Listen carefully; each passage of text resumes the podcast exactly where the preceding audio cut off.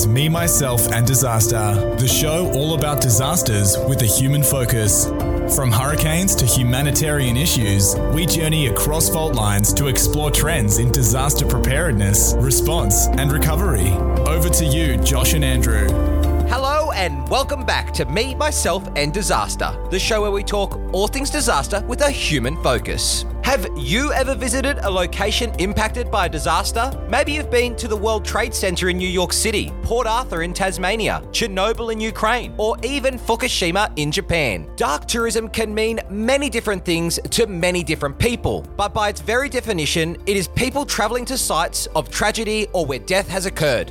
In the aftermath of a disaster, many things must be considered and they become a very complex environment. From the memorialisation to how we look after victims, but one thing we don't quite often talk about in this sector is disaster tourism. Today, we're unpacking dark tourism with one of the world's leading experts on the topic. Andrew, who's joining us on the show today? Josh, today on the show, we're joined by Dr. Philip Stone, Executive Director of the Institute for Dark Tourism Research at the University of Central Lancashire in the UK. Philip has a PhD in thanatology, society's reactions to and perceptions of mortality. He's written several books and published extensively about dark tourism and speaks regularly at conferences on the topic, in addition to teaching undergraduate and postgraduate courses in tourism, sociology, and management at the university. We'll be asking Philip why people are motivated to visit sites impacted by disasters, the impact of dark tourism on communities, and what the future might hold. Will disaster tourism be a growing issue for emergency managers? Let's unpack this complex and often polarizing topic to learn more about dark tourism with Dr. Philip Stone here on Me, Myself, and Disaster. Phil, it's great to have you with us today. Welcome to the show. Thank you very much. It's uh, great being here. So, before we get stuck into the interview today, can you take us through what dark tourism is? Uh, it's quite an interesting topic, so we're really keen to understand that, and also how you became involved in this research. Well, dark tourism really exists in the minds of academics like me because it's a term that we've created to label places of death and, and disaster that attracts tourists. Um, so it's really much an academic term, a label that we can classify very much the, the, the goings ons and the consequences of places that people visit after a disaster or after a particular uh, significant death. Um, so really, dark tourism is a lens upon society in which we look upon our significant um, dead, really. So that's dark tourism in its broadest sense, um, as, as a kind of a label. And what kind of transpired for me to have a look at it as, a, as an academic term, I qualified as a chef about 30 years ago, believe it or not. And I went into restaurant management, then into hotel management, and then into management consultancy. And then when I was about 30, I came into academia and I met a student who was studying dark tourism. Now, I had a, a, management background. I had no idea what it was. And at that time, there was a book just come out by John Lennon and Malcolm Foley two professors up at Glasgow um, University, and you know they they kind of invented the term and, and, and this classification. And it was a student whose dissertation I had to supervise, and I had absolutely no idea what the term meant. And I went and read the book, and I thought, oh, well, that's fascinating. Um, and then very quickly, I was a chapter I was a chapter ahead of this student, um, and then I started my own PhD, and uh, then that was back in 2004, and the rest is kind of history, really. I, I always find it fascinating how people kind of fall into the world of disasters. It's never, you know, someone who kind of goes, oh, you know, from from uh, preschool age, I'm going to go and work in disasters. It's it's it's some it's it's quite often this this you know just serendipity how people kind of follow this pathway and end up into this industry. I mean, Andrew and I are a, uh, are examples of that. I mean, we, we're both engineers by trade, but uh, but found ourselves in the disaster space, and I think um, I think partially Andrew and I could probably maybe label ourselves dark tourists. We've been um, around the world with this podcast and I've obviously visited some sites. Um, only last year, we were actually in a very famous uh, dark tur- tourism site, uh, Fukushima, uh, in Japan, and, and, having a look around there and and the and and you know what happened after that disaster. But Phil, from your research, what what is the motivation for people to go and see? These sites you know in the research and and what you see what are those key motivators motivators or triggers uh, that drive people to go and visit these these places I think firstly we, we have the term dark tourism. Tourism is simply about the movement of people. That's kind of where I come from. It's this mobility kind of idea and a lens upon which we can look at society through this movement of people. And death is just one kind of trigger or disaster is one trigger for the for the mass movement of people. And what I'm interested in um, is the consequences, perhaps not so much the motivations. The motivations to me are quite obvious.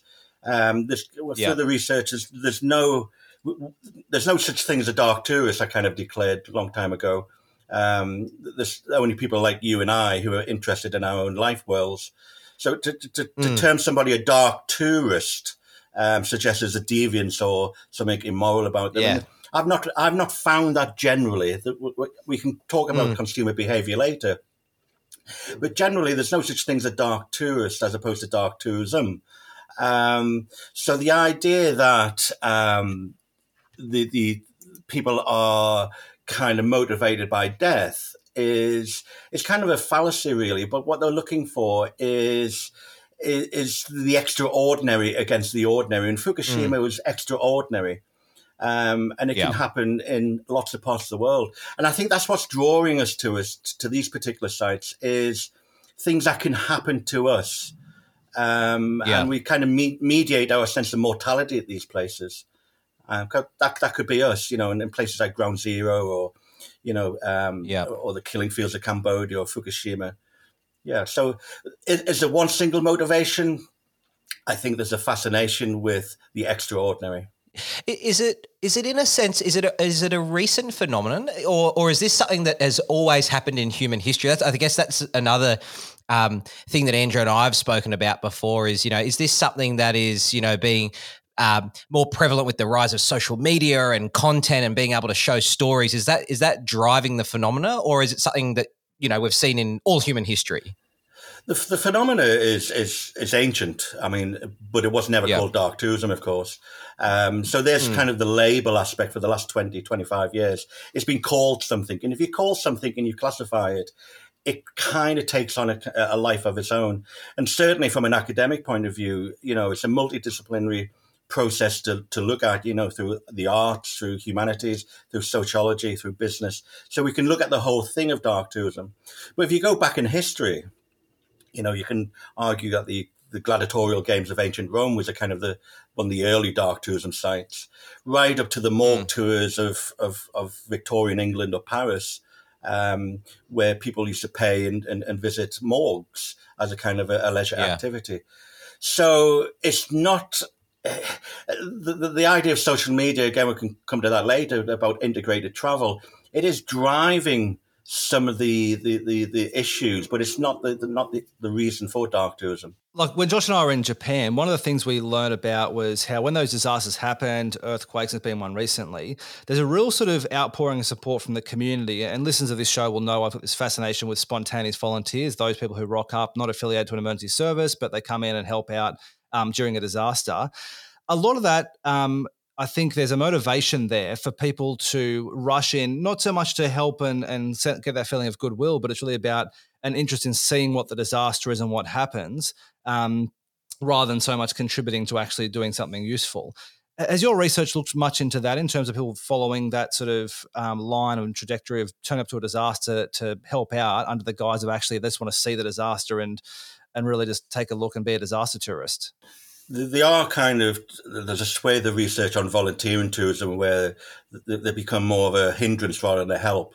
Um, mm, That that's not that's not disguising you know genuine uh, motivations to, to help, um, but sometimes they do get in the way of the the official response. But quite often, it's it's the first responders are the volunteers at, at disaster sites, of course, um, and, and and the local community. But those people who come to have a look, um, and there are many of them, and people like you and I, it's a bit like a road crash. You know, we slow down to see what's happened. Mm. Um, you know, that rubbernecking has always been there because, again, we want to see uh, the extraordinary against the ordinary. So when a, you know a car crashes on the on the highway, sort of thing, it shouldn't do. We should drive in a straight line and get to our destination. And when we don't, you know, that could be us in that car. We, are looking at ourselves in dark tourism, uh, uh, uh, essentially. Um, the dead are gazing mm. back at us because the dead are us. That, that could be us in, in these sort of tragic circumstances. What's chilling? well, I, I, think I, I, I kind of had I, I kind of have a first hand experience with that. Um, uh, the family and I just recently were uh, over in Argentina, and uh, we went and visited Recoleta Cemetery, which is a really famous uh, cemetery uh, over in South America. And, and, you're right, like that, just walking around and seeing all of the mausoleums and the coffins, and and you know, you really start to ask yourself some of those questions and. Um, you know, it was it was interesting with the kids. We had to field lots of uh, interesting questions with the kids, but uh, but you're right. I, I kind of can get that sense of uh, really forces you to put yourself in that seat and think about things that you might you know not think from a day to day perspective, and and challenge yourself with some thoughts. Um, so I was just going to interrupt you there because that raises really two important points about uh, the politics of remembrance. The idea when you're wandering around these cemeteries, certainly in South America, you know, there's a lot of politics associated with memorials. Mm. Again, that's that's that's a key issue. And then children and dark tourism. Um, I've just been working with colleagues mm. at the University of Pittsburgh, and how they view uh, death is, is, is completely different because they wander the landscapes of death with us as adults, and that that's a really fascinating um, subject in itself. Yeah, it, it was. It, uh, the way that children, I guess, conceptualize and think about things is so different to adults, and that's something that was really brought to the forefront for me. Is that um, you know some things that I would have never thought about, uh, or you know. Uh, with their world view imposed over uh, over the situation, it was really interesting. It was actually fascinating watching the kids and their little minds tick over. And uh, as I said, we had lots of conversation for days on end after that about death and uh, and lots of curly ones. But uh, but it was definitely interesting. And, but I think with dark tourism, it's I get this really this this strong sense that it's very polarizing. It's either you know people have a negative connotation or they have a positive connotation of it, and and people quite often um, kind of sit on the fence. You know, some people sit there and say that you know. Um, you know, dark tourism is in a sense a way to enable and, and profiteer from death. Um, but as we're just saying there, you know, we know that dark tourism also has its positives what are the positives that come out of dark tourism for, for us as communities and individuals? I think the, the idea of it being polarizing is down to the kind of the labeling because we've got mm. the, the, sense that it has been labeled very much by academics first and then certainly picked up by the media. And I, you know, when I first did my media interview 20 years ago, I thought that would be it. But every, yeah. you know, I, I, think I've, on average, I've done a media interview every month for the last 20 years and it hasn't died off. It's, it's getting more. So there's a snowball effect. And that does polarize people um, to, to sit on the fence of what dark tourism is and what dark tourists are. Um, and. I hmm. think there's there's a distinction. I think kind of the benefits that dark tourism does bring is allows that the disaster to have longevity in the minds of of those mm. uh, those communities, because once the media's moved on, for example, it might be a you know a particular murder or a particular atrocity. Once the, the media circus has moved on to the other disasters that are you know littering our landscapes, um, it's forgotten, and the communities are, are left to themselves. So tourism allows, in a, in a kind of positive way, and we've got to get the balance right of interpretation here. But from a positive point of view, it allows the disaster to live on and the dead to have a voice um, mm. in in terms of of the future. Because without that mobility of people coming to visit the memorial, the small museum, the you know the the little marker in the landscape, those dead don't have a voice anymore and they are forgotten. That's a really interesting point. And I think, as Josh mentioned earlier about the South American cemeteries, which I saw as well and, and very interesting. And there's a different perception or a different attitude towards death in, in some countries, obviously. But do you think, have you seen any cultural differences in terms of the way dark tourism or disaster tourism is perceived um, in, in various countries? Is there a change between, say, South America and North America or Australia and the UK or, or Western and, and other countries in terms of the way we see disaster tourism or our, our attitudes towards it? I think one of the key things, yeah, you, you raised some really important cross cultural um, issues there because dark tourism as a subject has really been studied from an Anglophile point of view for the last 15 years. But for the last five years, it's been a kind of a global um, kind of scrutiny of it. A lot of Chinese academics now are looking at it. Um, I'm doing a conference in India later on this year. Um, and yeah, there's kind of a real focus, a global focus on, on, on dark tourism as an activity. But what it does raise up is how we approach death and dying. And I often mm. say hmm. to students, death is universal, but dying's not. Dying's a social process. You know, the, the end result is death, but the dying process is, is completely different for many cultures. So quite often we're, we're divorced, certainly in the West, um, and in terms of being divorced from the social reality of death. You know, death is hidden behind professional and medical facades, while in other parts of the world, it's very much part of their culture. So when we're kind of um, exposed to this collective death, that really hurts our our, um, our, our collective imaginations. Then we have we're exposed to something that we're not normally exposed to, and that is mortality. So we mediate our sense of mortality at these sort of places and, and put ourselves in these these um, these disaster sites. But certainly, from you know, I've been a Cambodian, done a lot of research in Cambodia and Rwanda, and they have different cultural approaches to death, where death is very much seen as a, a, release, you know, going into the mm. afterworld, and and according to you know various religious or um, Buddhist, um, you know, doctrine, so when we have dark tourism, sometimes there's a real juxtaposition between their religious beliefs as opposed to our secular principles. And death is, is really much um, the focus of dark tourism, but it has to be treated in different ways.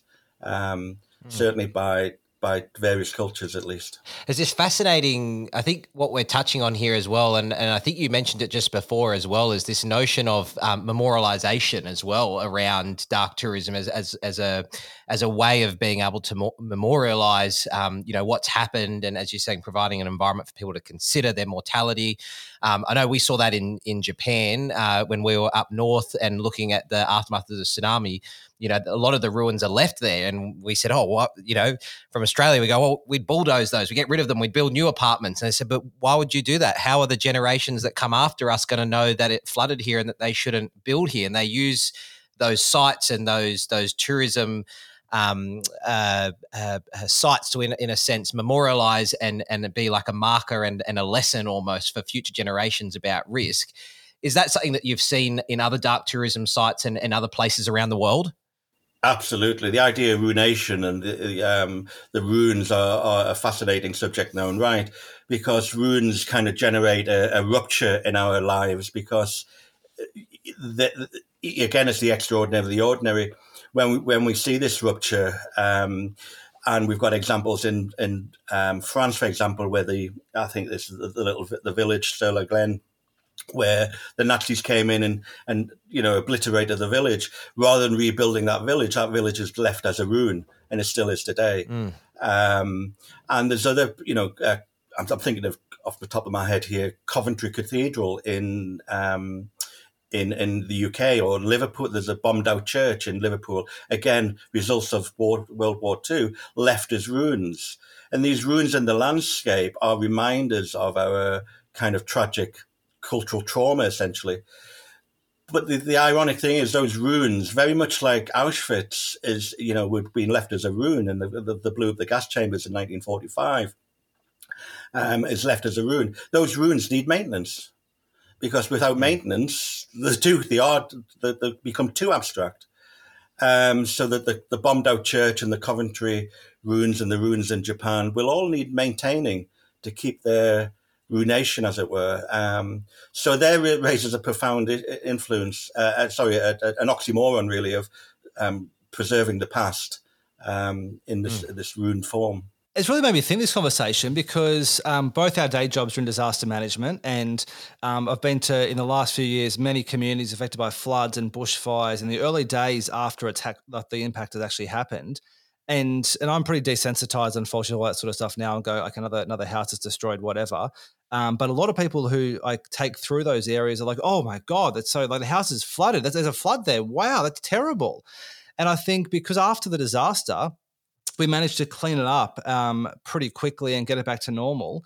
And the other thing we see is we go to these people um, who've been impacted by a disaster, and the first thing they say is, "Oh, I can't believe it happened to me." It's just like I was not expecting this at all. it's because we kind of clean it up and get rid of the any sort of sign or symbol or memorial of the disaster originally. There might be a statue somewhere, but apart from that, the actual sort of disaster is gone. Whereas you go to Japan and the disaster is there, clear to this day, however many years later, twelve years later. Um, it's still there, and that's maybe something that um, is is something we can take away from this conversation. Is that maybe there's there's an element of this disaster tourism that really is good for future risk and understanding what your local risk is in areas that are affected by disasters. I think any disaster memorialization has got to have a warning from history. I think without it, mm. you know, it's yes, there's there's a fine line between commemoration and commercialization, and we've got to attract yeah. the footfall. That's where tourism comes into it.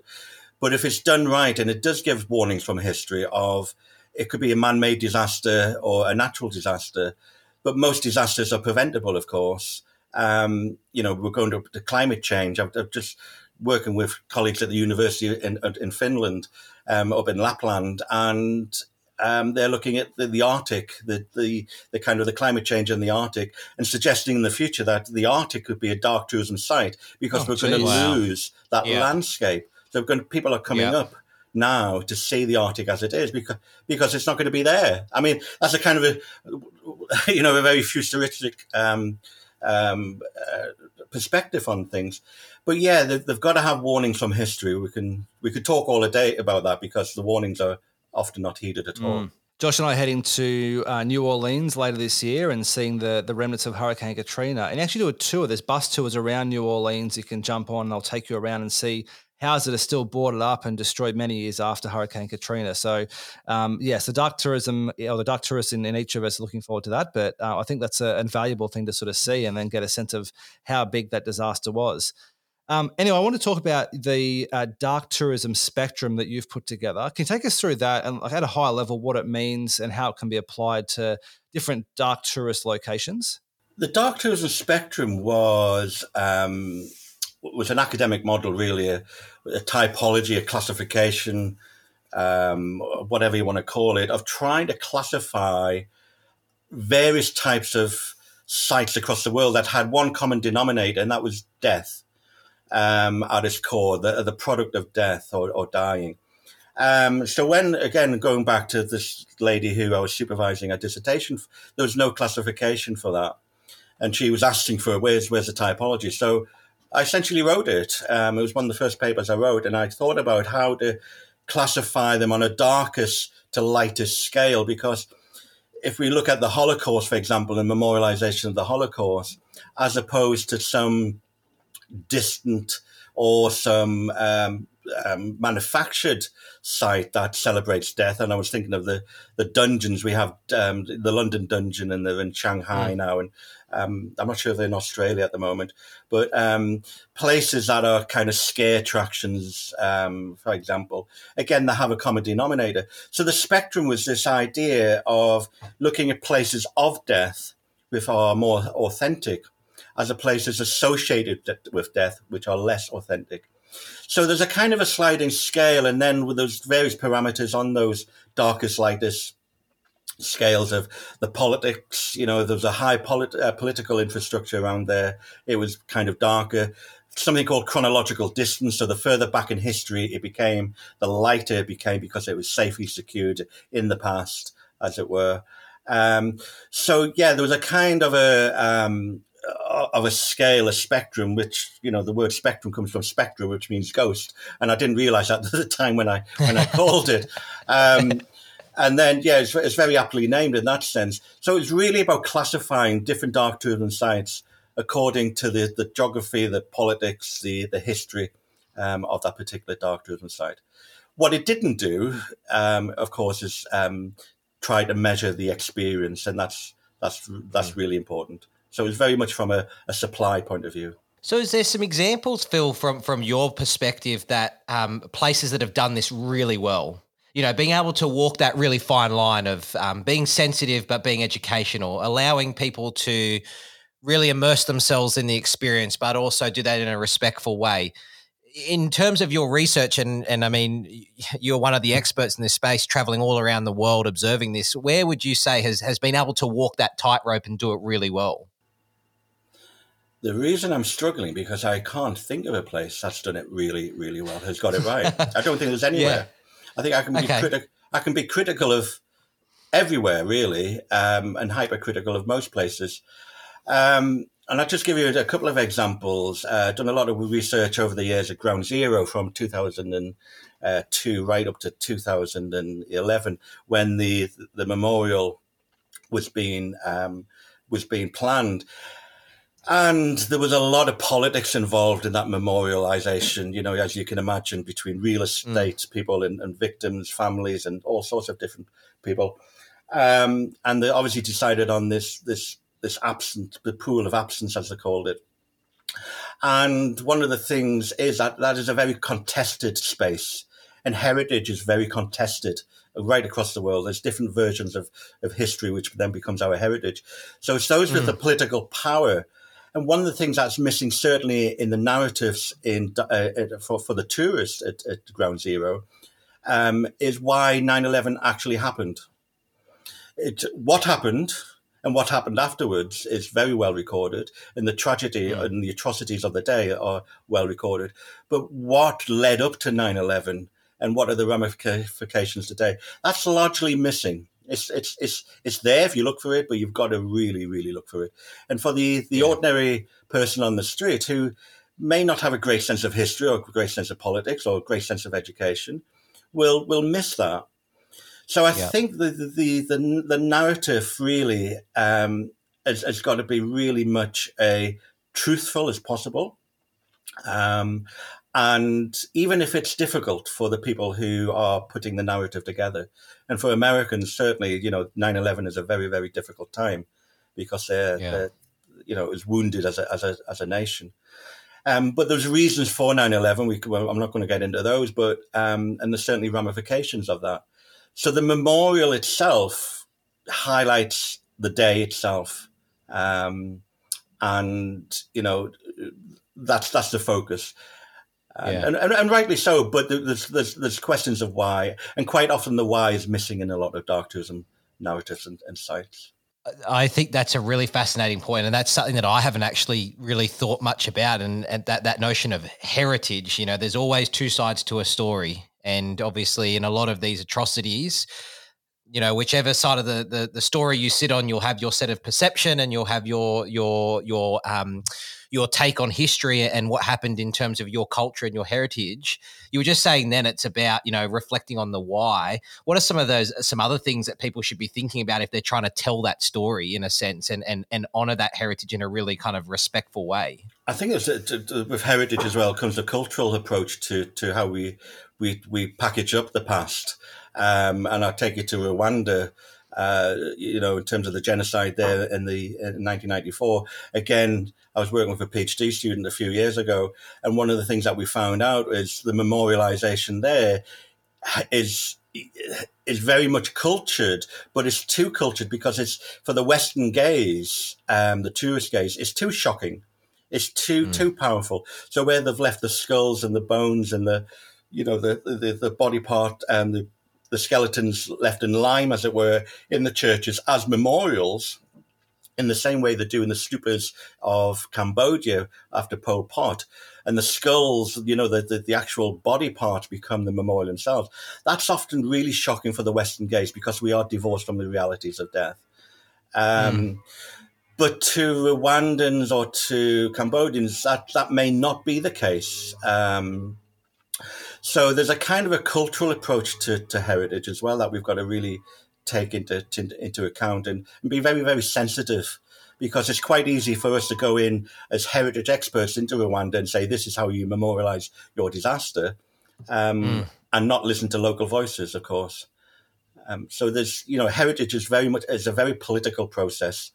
Um, and there's you know there's plural heritages as, as it were there's there's different versions of heritage and it's about political power which one has the has the most voice And I think, and, and, and is there a sense that it can happen on the micro and macro level as well? And I'll, I'll explain what I mean by that. I, I know, um, as many people probably listening to that, Australia has been through uh, its fair share of, of catastrophic bushfires, and um, over the years of recovery, Andrew and I have observed a lot of you know communities, um, you know, struggling again with how do they memorialize it, how do they honor those that may have lost their life, you know, how do they, in a sense, uh, able to remember that in a way that is respectful. Um, and I say when I say micro, I mean because when we think about culture and heritage, we think about countries, we think about you know my culture, like Rwanda versus Cambodia. Um, it's very easy to understand that. But what about it like the micro level? If you're just talking about a community of people, uh, mm. do you see differences there? I do. I mean, I'll take it back. Um, I'll, I'll, return to the bushfires in a moment because that's something in uh, England that we've we've had recent um, recent experience of, and it's, it's, it's frightening to the to the extreme. And our response to that was was somewhat, somewhat um, very much the same. But just take it back to that idea of um, communities' voices. The Holocaust, for example, was a Jewish tragedy. There's no doubt about that. But if you go to Auschwitz-Birkenau, you know it's very much recorded as a Jewish tragedy, and, and rightly so. But it, the, the, the Holocaust was against other minorities as well. And here I bring up the, the Roma Gypsies.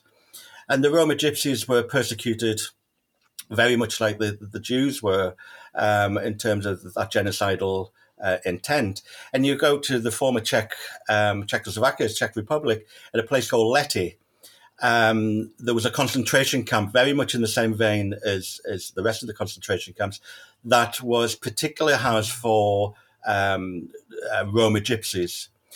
But they, what they didn't do was commemorate it in the same way as the Jewish lobby did, you know, in the Holocaust, and you know, mm. from and that voice was largely forgotten. It was through local activism, local communities, and what they built on in Lety at the time um, was a pig farm, an abattoir of all things, and the whole thing was forgotten. And it was local activism, local communities, local academics coming along and saying, listen, this was a place of, of, of atrocity over the Holocaust, mm. but of Roma gypsies who have less political voice. Now, yeah. what tourism has done is, is allowed a very small memorial. The pig farm is eventually gone, only the last couple of years.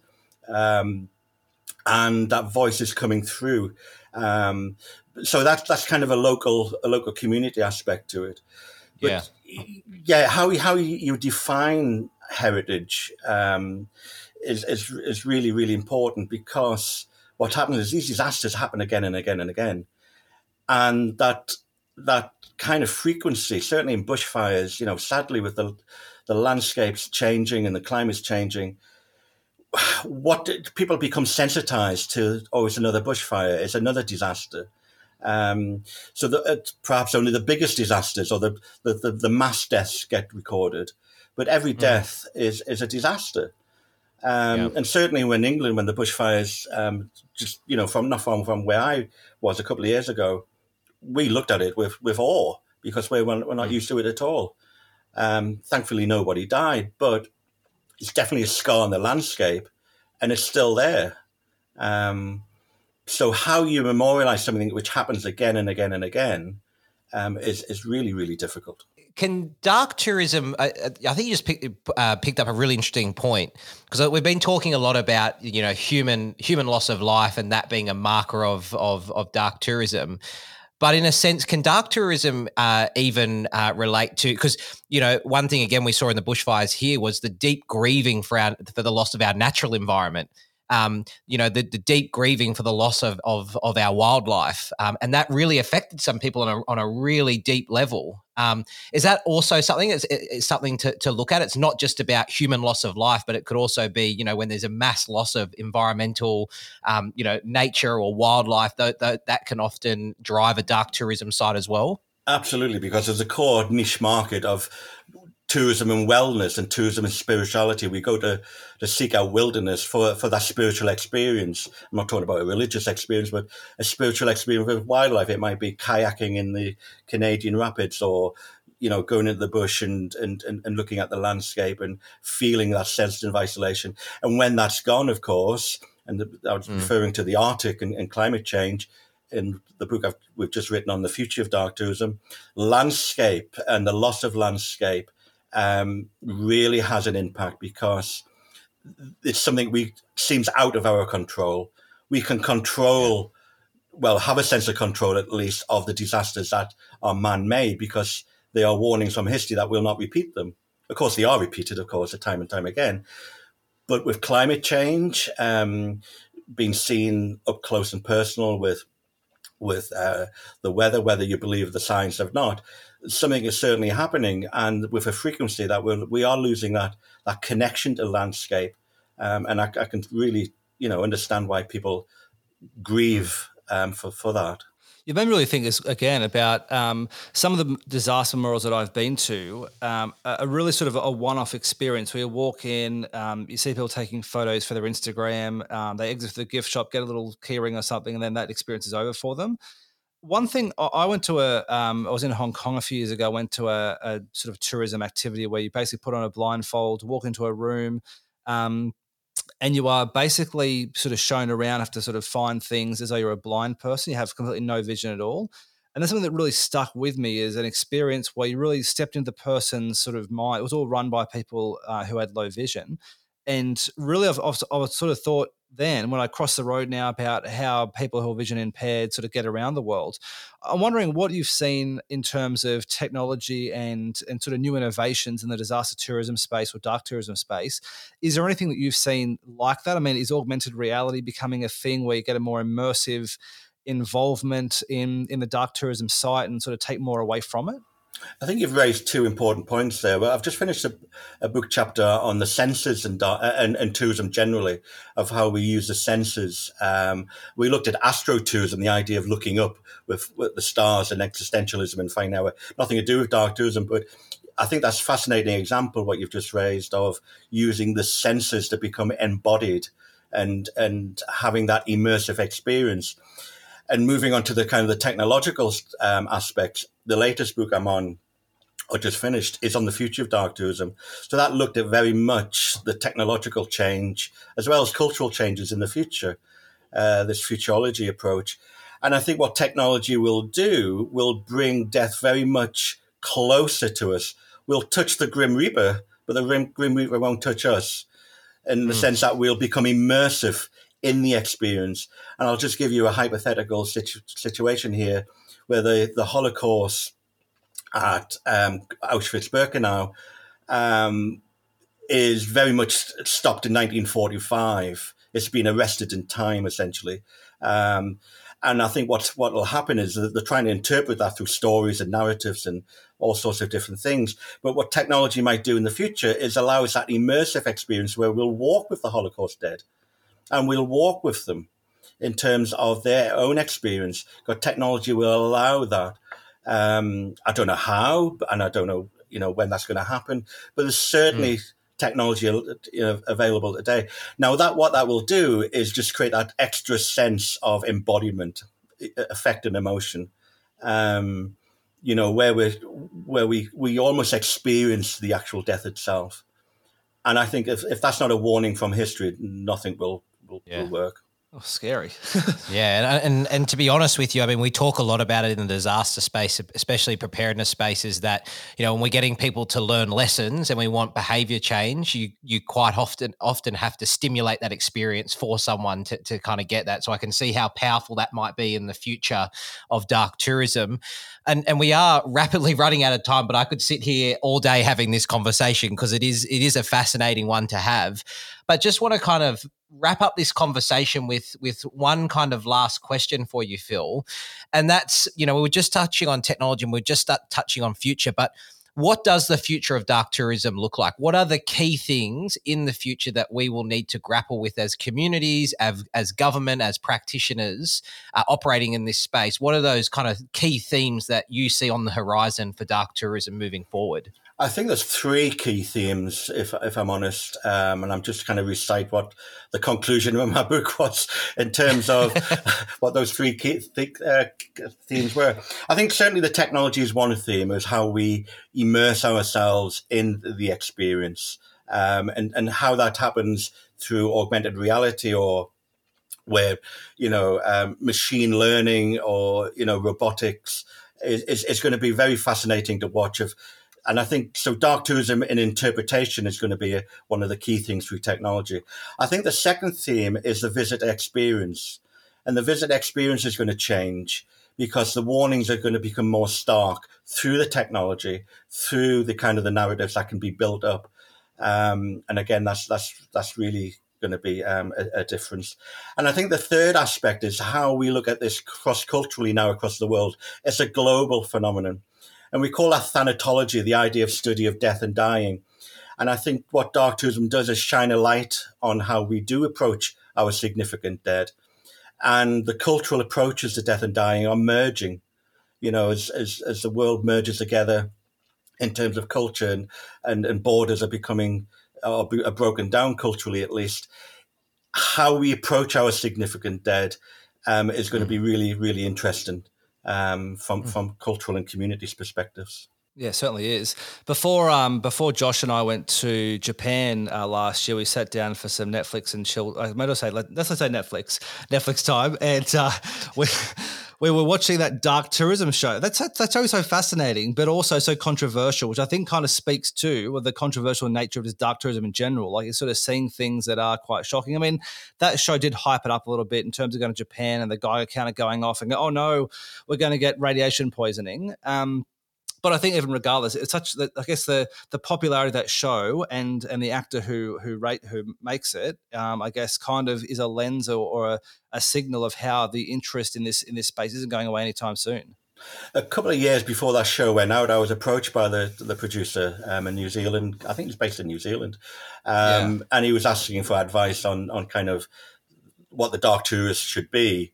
Um, and I, I, I, I gave him some advice at the time. It was quite a few years ago. And then obviously Netflix produced it. And what happened, of course, was this very voyeuristic approach to dark tourism. Um, mm. And he became the dark tourist. Um, and in a sense, and we're going back to the beginning here, there's no such thing as a dark tourist.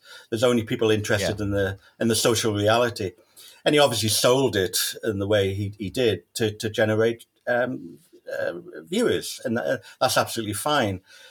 But do most dark tourists? Uh, sorry, I'm, I'm, using the term there, but most tourists visiting dark tourism sites act like that. Most of them that I see yeah. through observations will treat places with respect. Yeah. Yep. And definitely a takeaway from this, for this conversation is I think there's no shame in being a tourist or a dark tourist location. There's certainly a lot to learn from that. Obviously, if it's done sensitively, then it's fine.